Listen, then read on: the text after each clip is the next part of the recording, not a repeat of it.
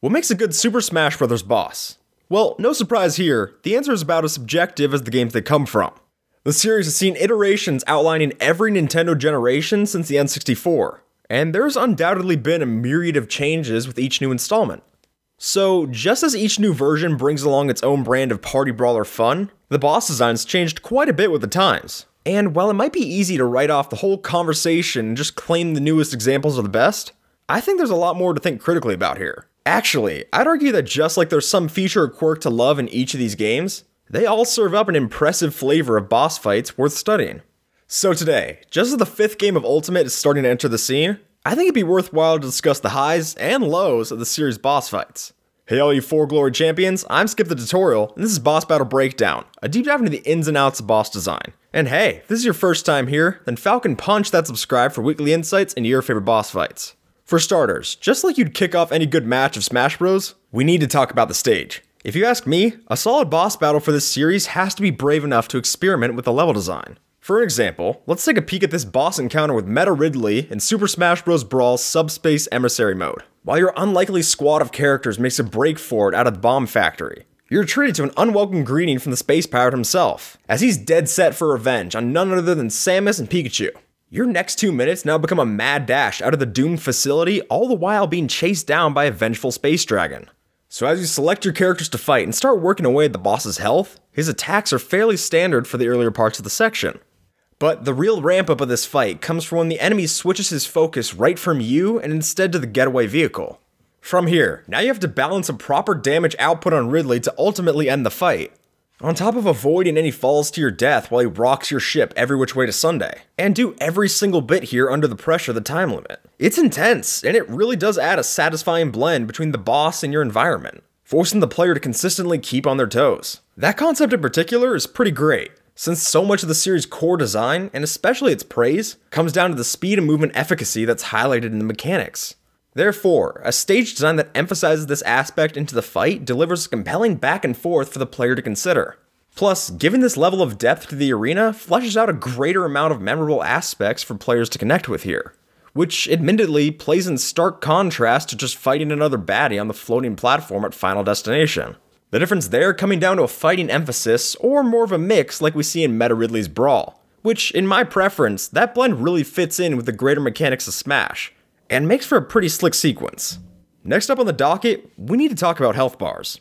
More specifically, they gotta be included in these fights. I'll admit, I went back and forth on my thoughts with their inclusion for these battles. The percentage is such an iconic staple for the series, and not having that crossover is a bit strange, especially by my philosophy of theme cohesion in these battles. Despite this, looking to the execution of this concept within the series' bosses makes dropping that theory a whole lot easier. First, let's reverse back to the series' roots in Smash Bros. 64 and see how the battles were handled there. You see, in the classic mode for the original title, it standardized this pattern of giant and metal versions of other fighters that would become commonplace for these adventure modes. And with their attributes, these brawlers also adhered to that same percentage gravity system you'd see in Smash Bros. Face Off. So you get these weightier fights with foes like Donkey Kong that don't feel all too different from your typical CPU match. But frame this against your fight with Master Hand in the same game.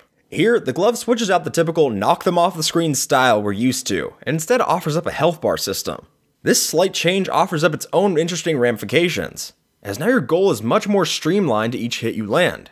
Moreover, this also keeps the fight to close quarters, since now you'll be the one pinballing about the stage with each blow. This shift incentivizes the player to mad dash attacks on your foe when he's nearby, and make sure that you feel it each time he pulls away for his own telegraph. Your focus locks in on each opportunity to shave down a few more hit points, hopefully with some bigger attacks, instead of a potential optimal strategy with the other system of just puffing up your opponent's damage counter with cheap shots. And as the timer closes down, the health bar's constant reminder will drive you to squeeze every last drop of pain onto that foe.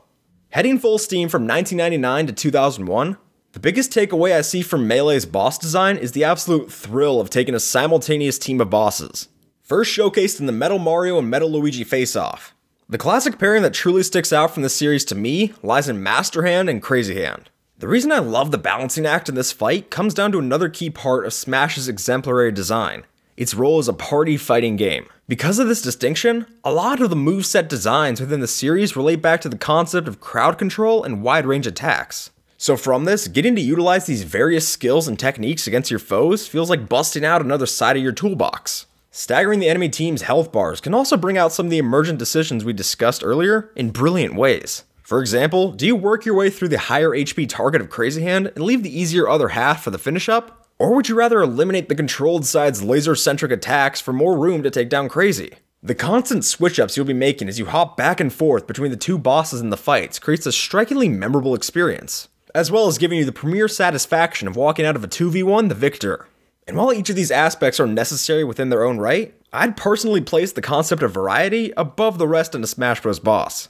To showcase what I mean by this, we can switch gears over to Smash 4's addition to the classic mode tradition, Master Core. Now, any Smash veteran who's played through this fight on the 9.0 difficulty knows exactly the hectic playstyle this beast throws in the mix. Starting off as its Master Giant form, this swarm monster will take on a whole slew of different looks depending on your difficulty, including the agile jumping of the Master Beast, the onslaught fury of the Master Edges, and then wrapping up the traditional brawl with a Master Shadow clone of your character. What's beautiful about each of these phases is that they each bring a punishing set of thematic attacks that randomly pair for your destruction. Obviously worth noting here is that this is an extreme example of the variety that works in these fights. But taken in tandem with the clear love and affection constantly put into packing these games to the brim, I'd say it makes these battles, and particularly these concluding fights, into proper wrap ups of all the manic craziness you faced before the showdown. And I mean no ill will when I say this, it's just so weird. But that's why it's such a perfect design philosophy for the Smash series. A franchise that's more than willing to lean into the bizarre and wacky world of crossovers and come out on top to deliver a slick experience. So, with all that said,